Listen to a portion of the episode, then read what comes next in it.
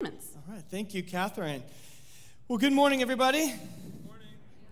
I, I, I think it's, it's not officially summer, but it kind of feels like it's officially summer, doesn't it? For many of us, our kids got finished school this last week. I know that I guess there's a few who are in finals week this week, but so it kind of feels like summer. Our, we sent our youth off to Hume Lake today, so they went up. I think we sent around 60 people up there today, so that feels like summer. So welcome to summer. Forget about the calendar, it feels like it, so it's good. And for us here in the summer, we are going through a series called The Ten Commandments. And uh, we're calling it the path of life. Because for us, the Ten Commandments, we don't want them to be about, hey, follow these things so that you can somehow discover life. But we want to be people who are rooted in our life in Christ. And the Ten Commandments kind of give us the path of life, meaning what does it look like in the kingdom of God? And so that's what we're going to be unpacking each week throughout the summer. Now, today we're going to go through the first two commands. And uh, the first two commands kind of deal with who God is and other gods. But to get us started, we're going to start with a little activity here, okay? A little, a little game that you can play right there where you're sitting. So uh, get ready. And, and here's the title of the game. You ready for it? Roxanne, put that up there. There we go. We're going to give you the name, a name of something, and you have to decide is this a false god in the Bible, or is this the name of a death metal band, okay? So, so that's where we're going. So here's how we'll go. Here's the first one. So this is the first one. Go ahead to the next slide there. All right. Ashtoreth. Is this a false god or, or uh, you, you got to keep score on your own? Like you got right there. You're keeping score for yourself. Okay, the answer? Here we go. Next. Go ahead. Go to the next slide. Okay, so false god. You got it? You got it. Okay, you're keeping score on your own. We're going to see who can get the most. Okay, next one. Let's get the next. Uh, there you go. Belphegor. Could be both, right? All right, put your vote in. Okay, here we go. And the answer death metal band. Bonus points to anyone who knows a song by them. Okay, next. Molech. Oh, we got some people who think they've got it. Okay, the answer is false god. Okay, okay, we had some good ones. Next, Marduk. Marduk. My favorite song by Marduk is there. Okay, next. The answer, oh, it's false God. You guys just stopped playing. Did you stop playing? okay, last one. Here we go. Nahama. just, I mean, that's great, right? Put your vote in, and the answer death metal band. Okay, so give yourselves a hand if you scored all of them, if you got all five right. No one did? Okay, I'll give you a hand for playing. All right. so sometimes. Sometimes when we read through scripture and we hear all these crazy names and we see things like this, we think, okay, what kind of world do they live in?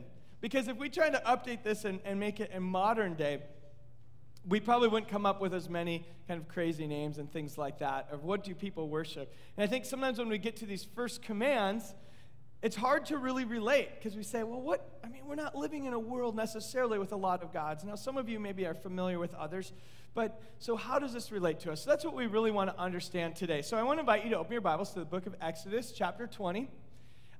And you can always turn on your Bibles if you use a digital, digital version, whichever works best for you.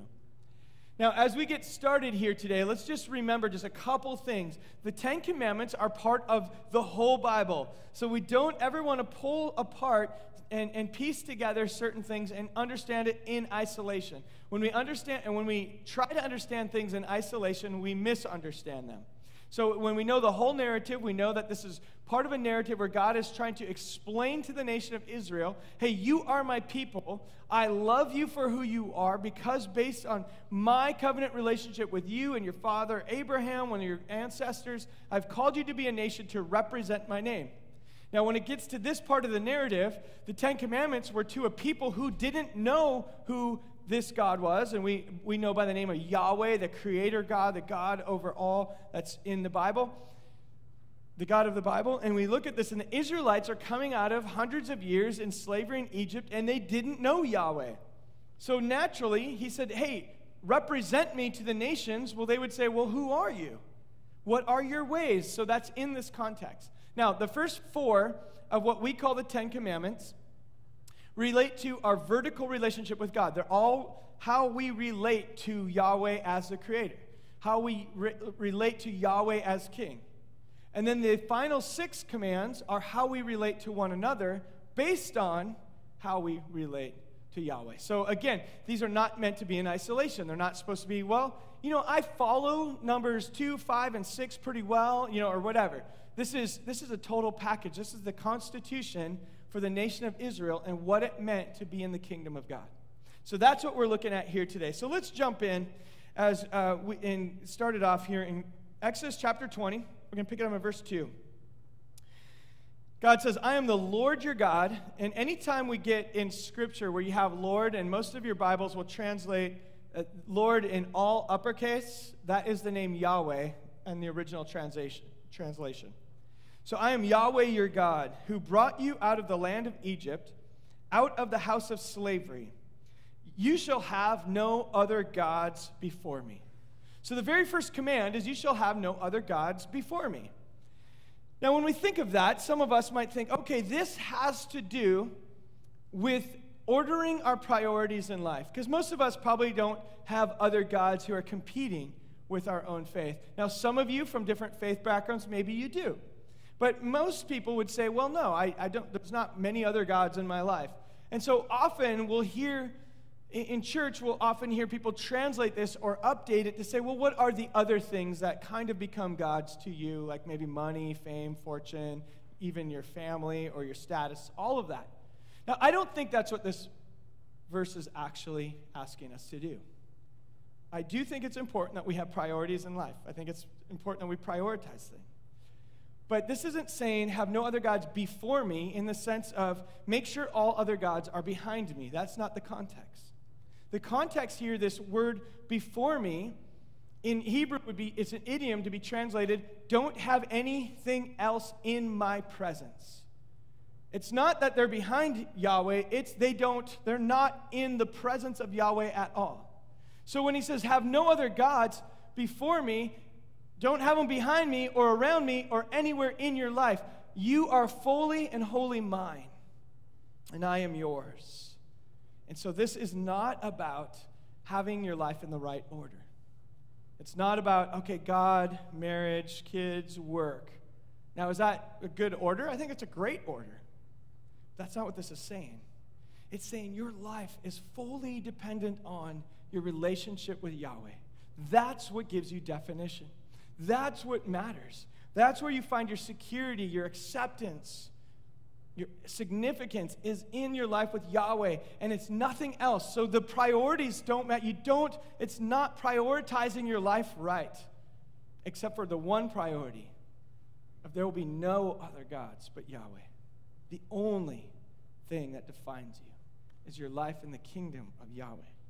Now, in that, you might think, okay, so then do my priorities in life matter at all? then it doesn't matter. I, I, can have I can have work in front of my marriage, and work can be in front of my kids. Like if it doesn't matter, right? Of course, that's not what it means here. Because the, again, this is relating to Yahweh's relationship, and remember, this is to a group of people who are coming out of Egypt who had one of the most complicated pantheons of gods of all the ancient world. Very complicated, and the number of gods that they worshipped. You say none of those, none of those things and places you go for significance matter. So, how does that relate to us then? What does that mean? How should we live? Here's what, one thing I want you to think about. If there are no other gods in our life, if our lives are wholly rooted in our identity in the kingdom of Yahweh, that means how we conduct our marriage, our parenting, how we interact with our neighbors, how we interact as an employer or an employee is all rooted in a life in the kingdom of Yahweh. We don't have to prioritize because we are fully living in this kingdom. Paul writes this in Colossians chapter 3. I have it up on the screen for you, verse two, uh, 23. Whatever you do, work at it with your whole being for the Lord and not for men. Because it is the Lord Christ you are serving. So the modern interpretation of this is you don't it's not about prioritizing and saying, okay, when I'm at work, I'm all here. It's no, whatever you do, if you're in the life of the kingdom of Yahweh, that's what influ- that is your influence. That is what affects you. That is what drives everything. In fact, the very first command in Scripture, God created humans and He said, Be fruitful, multiply, and fill the earth and subdue it. He said, Work, participate in your work, but do it with me. Be a part of the creative uh, work of cultivating and caring for things and, and creating. And all of this is part of your partnership because you are in the kingdom of Yahweh. You are mine, you represent me. So everything you do represents the kingdom of Yahweh. You tracking with me on that? So we don't have to say, well, what's my priorities now? That's a practical counseling thing, of course. If your life is out of whack, but when we are fully in the kingdom of Yahweh, we know, oh, it's important how I love my wife. It's important how I love my kids and all of those things. But there's no other gods in the presence of Yahweh, is how this starts. Now let's go to the next command. The next command says this You shall not make for yourself an idol or any likeness of what is in heaven above or earth below, or in the water under the earth. So let's just stop right there. So, this command, how many of you struggle with this one? okay, no one, no one raised their hand. They're like, what? Yeah, so when you think of it, literally, how many of us struggle of making idols? Probably not many of us, right? Not many of us say, like, you know, I knew yesterday when I was in my garage and I made an image uh, of a golden calf, like, I, I kind of felt like something was off when I was doing that. So this is one of those that maybe some of us say, well, I've never, I've never made an idol in the likeness of anything. And it's interesting that, again, this command was given. And after this section of scripture, we see the Israelites make golden calves. Literally, when Moses goes away, they're like, we don't know what to do. Where's this Moses guy? Where's he been? You know what we need? Hey, Aaron, can you make some, can you make the God for us who, who led us out? And he made golden calves and said, Here's the God who led you out of Egypt. And they went, hmm, okay, let's worship those. But it's again, it's beyond, it's bigger than that. See, in the ancient world, this idea of making graven images, making idols to represent a God, it became the manifestation of that God. So the idol, the very thing they would carve out, the very thing that they would make, then to them took on the not just the appearance of that God, but they felt like the God's presence literally dwelled within those idols. So then they would go to those idols, and those idols became kind of like good luck charms. Or sometimes they would, they would bring gifts to the idols. Sometimes they would manipulate the idols. Sometimes in your worship of the idol, you would say, Hey, if you don't bring a harvest this year, I'm going to melt you in the fire.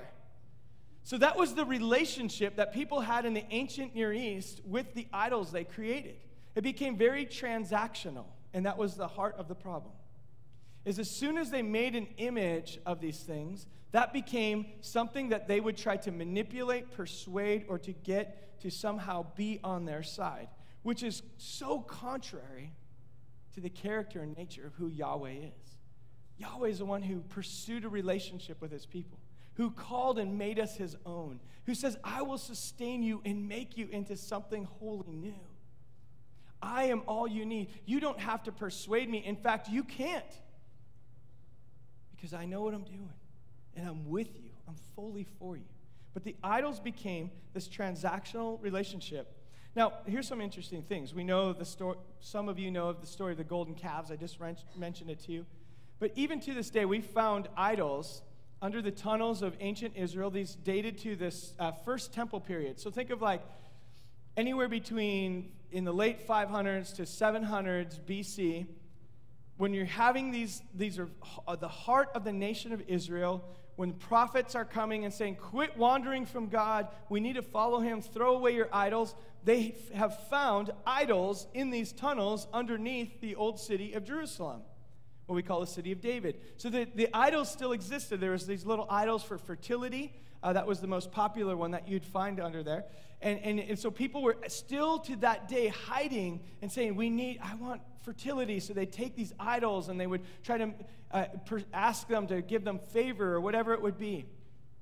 So it's something that they struggled with for so many years, right in the face of Yahweh. Now, so God says, hey, don't make these idols. Because one, you could never make anything in my image. And two, my relationship with you is not to be manipulated. Now, there's another side note that's very interesting, too. There is a place in the Bible where something is made in the image of God. In fact, a couple places. In the image of God, that the, something that was made in the likeness of God is you and me. The very beginning, God says, Let us make man in our image, in our likeness. So that which will represent us is humans, which is a really crazy thing. That that's the image that was made. Now, then we find in Colossians chapter 1, verse 15, Paul's writing about Jesus. And he says, The Son, Jesus, is the exact image of the invisible God, the firstborn over all creation. So if you want to know what God is like, you're not going to find out in some idols that we make, physically make, but it's in the person of Jesus. And it should be in the persons of you and in me. The image of God that rests upon us to represent God's ways throughout the earth. So, it's kind of interesting that the one place where things are made in his image, God did it. Now, let's move on with that verse and understand it and apply it for us today. So, don't make anything in in, the likeness of heaven and earth, or uh, uh, water under the earth. So a lot of us don't do that, right? But what are the things that maybe we do use as symbols? What are the things that be, take on meaning? That sometimes replace the person for whom they're supposed to represent. For example, even a cross. We love the cross. The cross is a wonderful symbol I believe, even though it's about crucifixion of Jesus, it's also about how God overcame death, how he turned things around. How many of us sometimes see the cross as actually has the power? It's not what happened on the cross. I mean, we even look in popular movies and fiction, the cross is the, the weapon against vampires, right? It's the cross. That's if you see a vampire, you have to have a cross. That will save you and a mirror, I think, something like that. So, but why? Because we have taken a symbol that represented what our God did and gave it extra meaning, as if the symbol itself has the power. The symbol itself does not have the power. Now, is it, I, do I like the cross? I love the cross. I think it's a great reminder. I think it brings us into, it reminds us of what Christ has done. Some of you have tattoos of crosses or wear the necklaces of crosses. There's nothing wrong with that. But if you say, oh, I don't have my cross, God's not with me, that's when we need to say, oh, am I making something, am I making an image or an idol to replace who Yahweh really is? That was one problem with it. Now let's go on and see what else they did. Or what happens as it goes on from here. You shall not worship them or serve them. So, what happens is they were making these idols and serving them. Could you imagine if you're the creator God and they make an image and say, let's serve this? Do you know how offensive that probably was when they made the golden calves? Have you ever thought about that? Like, God just led you out of Egypt and they literally said, oh, look, let's make golden calves. These are your gods? If I was God, I would have just said, I'm starting over right now and those people would have been destroyed. In fact, there's times when God told Moses that. He said, I've had enough of these stubborn people. I'm going to get rid of them, and Moses, you and I are going to start something new. And Moses has this debate with God. Says, No, no, Lord, you're the one who chose them. But why does God, why is he patient? Let's go on. You shall not worship them or serve them, for I, the Lord your God, am a jealous God. I'm a jealous God. Think of that. Does that sound kind of petty to you? A jealous God? This is not a kind of like a junior high crush jealousy. This is not an immature jealousy. This is not even a manipulative jealousy. This is our God saying, you, if you knew the depth of my love for you, if you knew the depth of what I am going to do for you, if you knew the depth of my patience for you, you would know how desperately I want to be in relationship with you, in community with you. If you knew that I knew what was best for you, you understood that, I'm a jealous God because I have what is best for you on my mind. It's as a parent with their kids. Saying, I just, I desperately want you to trust me as your parent. I desperately want you to trust that I love you more than anything else. That's what this means here that's jealous, God. Because I want what's best for you. I know you more than you know yourself.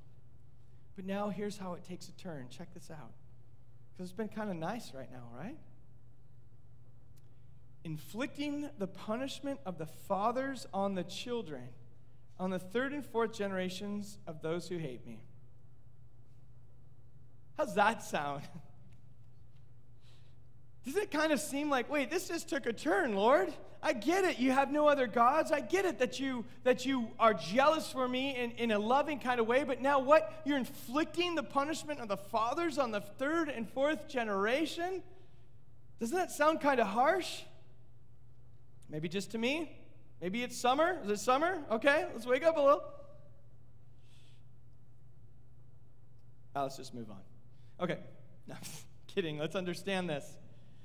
So let's understand this. What does this mean? Does this mean that God is going to punish me because of my great grandfather? Is he going to inflict punishment on my life because of other people and what they've done?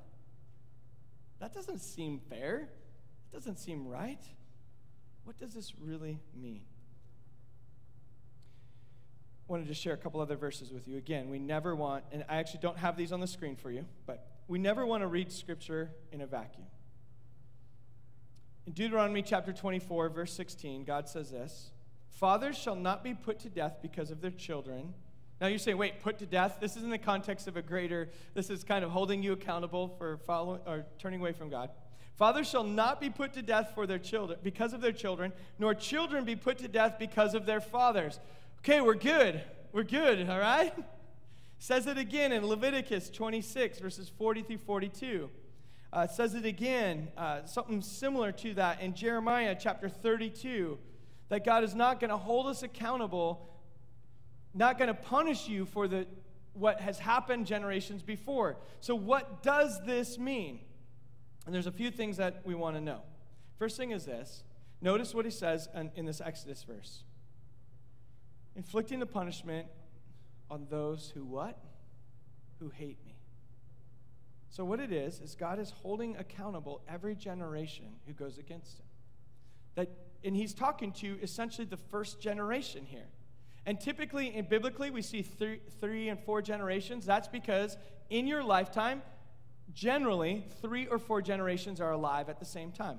Okay? So that's what it's referring to. Hey, don't think that, that, that just because, okay, we as the fathers are setting the tone, don't think that we're still not holding your kids accountable to the same stuff. And there's a little bit here, I believe, about generational sin. Not saying that because I have sins in my life, my kids will for sure have those, or my grandkids. But it's saying often what we do, we pass down from one generation to another. A great example is, is think of racism. If you take two little kids in, uh, from different ethnicities and put them in a room together and have them play, almost every time they will. They're going to enjoy each other, they're going to play because they're kids. But things like racism and, and classism and all that stuff, those are caught, those are taught. Those are things they hear from their parents. They hear from one generation to the next and they pass it down. So, what God's saying here is hey, listen, the generations of people who hate me, who go against me, I'm going to hold you accountable. So, there's seriousness to this. Every generation has seriousness to it. But also, hey, let's be aware of generational issues. There's this corporate identity that we want to be aware of. And we want to break the cycle of certain things. And I think racism is a great example that generations maybe had that, and, and, for some intentionally, some unintentionally, and that's a cycle that has been broken and is being broken in many families to this day. So he's saying, third and fourth generations. The, those who are alive, just know I'm going to hold you accountable to the life you live. Now, let me take you to another. Oh, and the rest of that verse, verse 6 says this But I'm showing favor to thousands of generations, to those who love me and keep my commands. So, what we find is God, this is an intentional contrast here of the couple generations, but thousands. I'll be faithful forever. That's a biblical way of saying it. So, let's look at one other verse verse uh, Exodus chapter 34, verses 5 and 6. I want you to look there. I have it on the screen, or you can turn there. Again, how do we understand who our God is? Let's take a bigger look. You always have to look at other verses. This is another case when Moses is back on the mountain, and Moses said, God, I want to see who you are. I want to know who you are. and this is the, uh, the most quoted verse in the Bible, or most referenced verse in the Bible by other parts of Scripture. God passes before Moses, and he says this You want to know who I am? The Lord, the Lord. This is Yahweh, Yahweh, a God merciful and gracious, slow to anger, and abounding in steadfast love and faithfulness. Steadfast love here is the Hebrew word hesed, which is kind of grace or mercy. I'm keeping my steadfast love for thousands, forgiving iniquity and transgression and sin. So, when we want to know the character of God, does this sound like the God who's, who's unfair? Because if I just read Exodus chapter 20, verse 6, sometimes it sounds a little harsh. But I read this. Now, the rest of this is he repeats it and says, But I will hold each generation accountable for the sins that they're committing. But know that who I am at my core is I am merciful and gracious, slow to anger, abounding in love and faithfulness, keeping love for thousands of generations, forgiving iniquity and transgression and sin. So here we see that grace is shown to superabound. Does God have justice? Does he hold us accountable? Yes. Does he take this serious? Are the Ten Commandments in the sense of not just these Ten Commands, but is life in the kingdom of God a serious thing? Does he want us to represent him well? The answer is yes. There's seriousness to it. But we also, also have to know we have a God who understands, who will walk with us, who's gracious, who will for, forgive to the thousands and thousands of generations of those who walk with him. So, what does this mean? How do we relate today?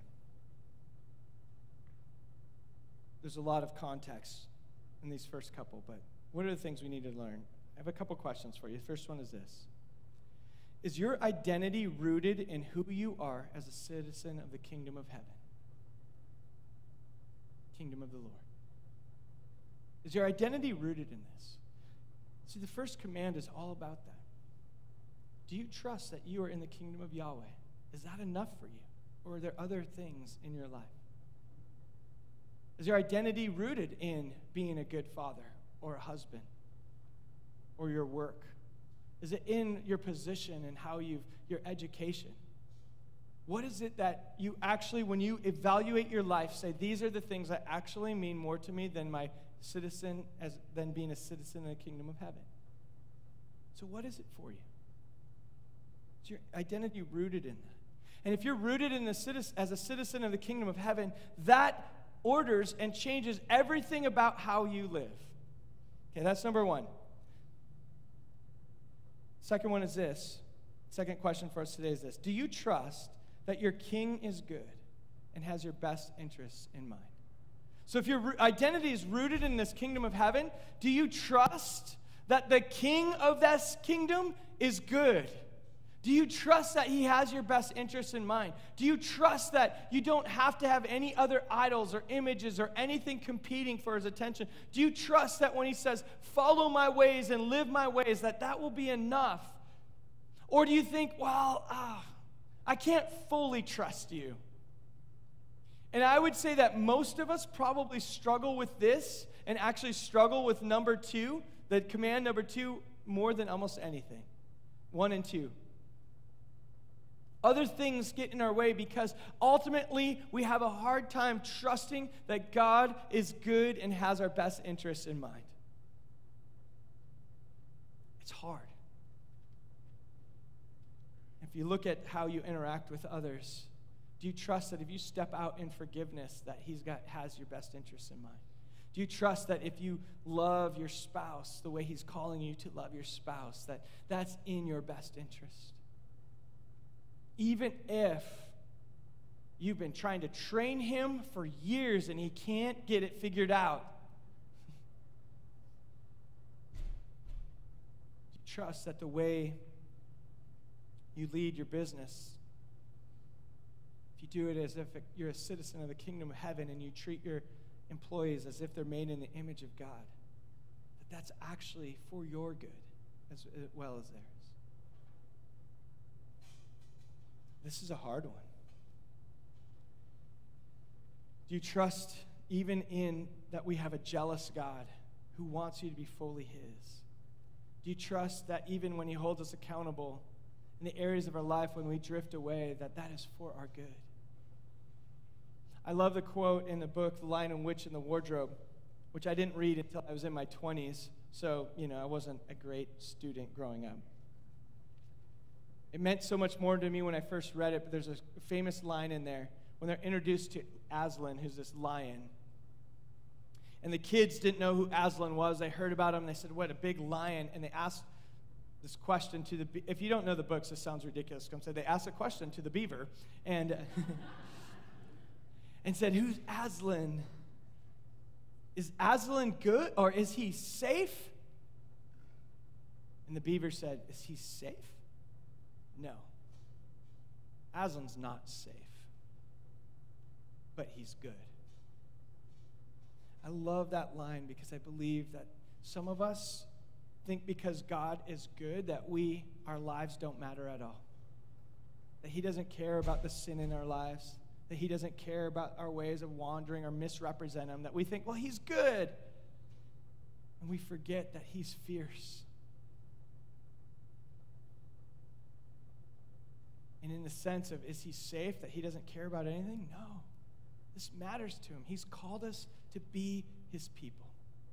He's called us to lay down those idols and to get all the other gods out of his presence. And he is good but he is fierce. And that is for our good. We're going to uh, end our time, and uh, we're actually going to have communion today. But before we get to communion, I'm going to invite the band up. And I want to just, before we go into communion, take a song to just reflect and to examine our hearts a little bit and to say, okay, I don't often think of myself of having other gods in the presence of Yahweh. I don't often think of myself as creating idols and images. But what are the things in your life where you don't trust your king? Where you don't believe that he is good? When you're not living in the kingdom? And let's just take a moment to allow God to kind of work in our hearts in this place. So reflect and sit and pray, sing, be a part of this. But let's God, let God do a work in us for a moment here So just take time to reflect on your own while we do this. We're going to move into a time of our service where we're going to take communion together. And hopefully, as you came in, you received some of the elements. We have them by the doors if, if you missed it. But communion is such a great time to even reflect on the verses we saw today and just this reality that God knew that we would at times have other gods in his presence. God knew that at times we would give our hearts to idols and even treat him as an idol. He understood that we couldn't perfectly fulfill this law, and that's why he sent Jesus. The prophets spoke about the Messiah who had come to perfectly live the life in the kingdom of God to demonstrate to us, for one, what that looked like, and two, to pay the penalty, the ultimate penalty,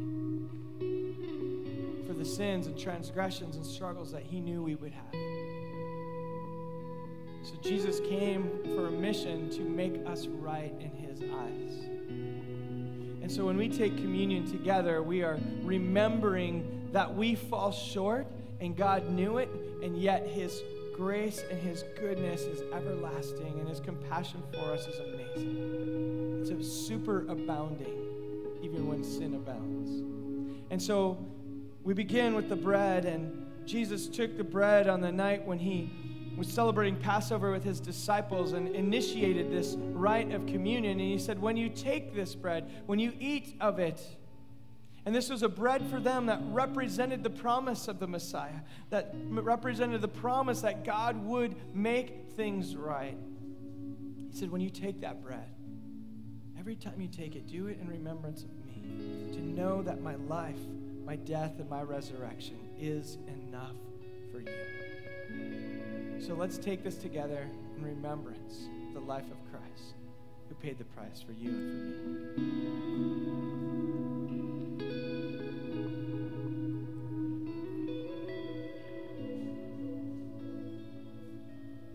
And after the meal, Jesus took the cup, and for us, the cup of juice represents the cup that he took on that night during Passover.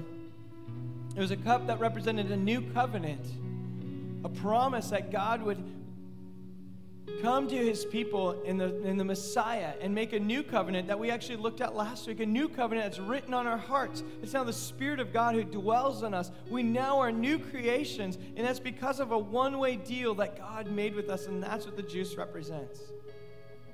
A new covenant that was confirmed through the blood of Christ. So when we take this, we're remembering that death and resurrection of Jesus did something.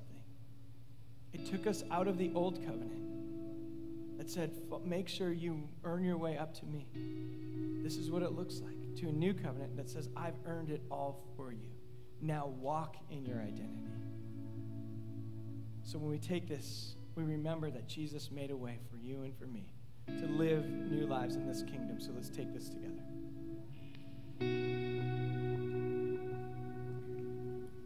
And God, we are grateful today when we examine the commands and what it means to walk in your kingdom, we're grateful that though we fall short, that you don't and your work never does. That you provided a way for us to live in your kingdom in our new identity in Christ. And so we're grateful for your life, your death, your resurrection. And Lord, give us, empower us by your Spirit to walk in our new identity in you. We thank you for this time in Jesus' name. Amen.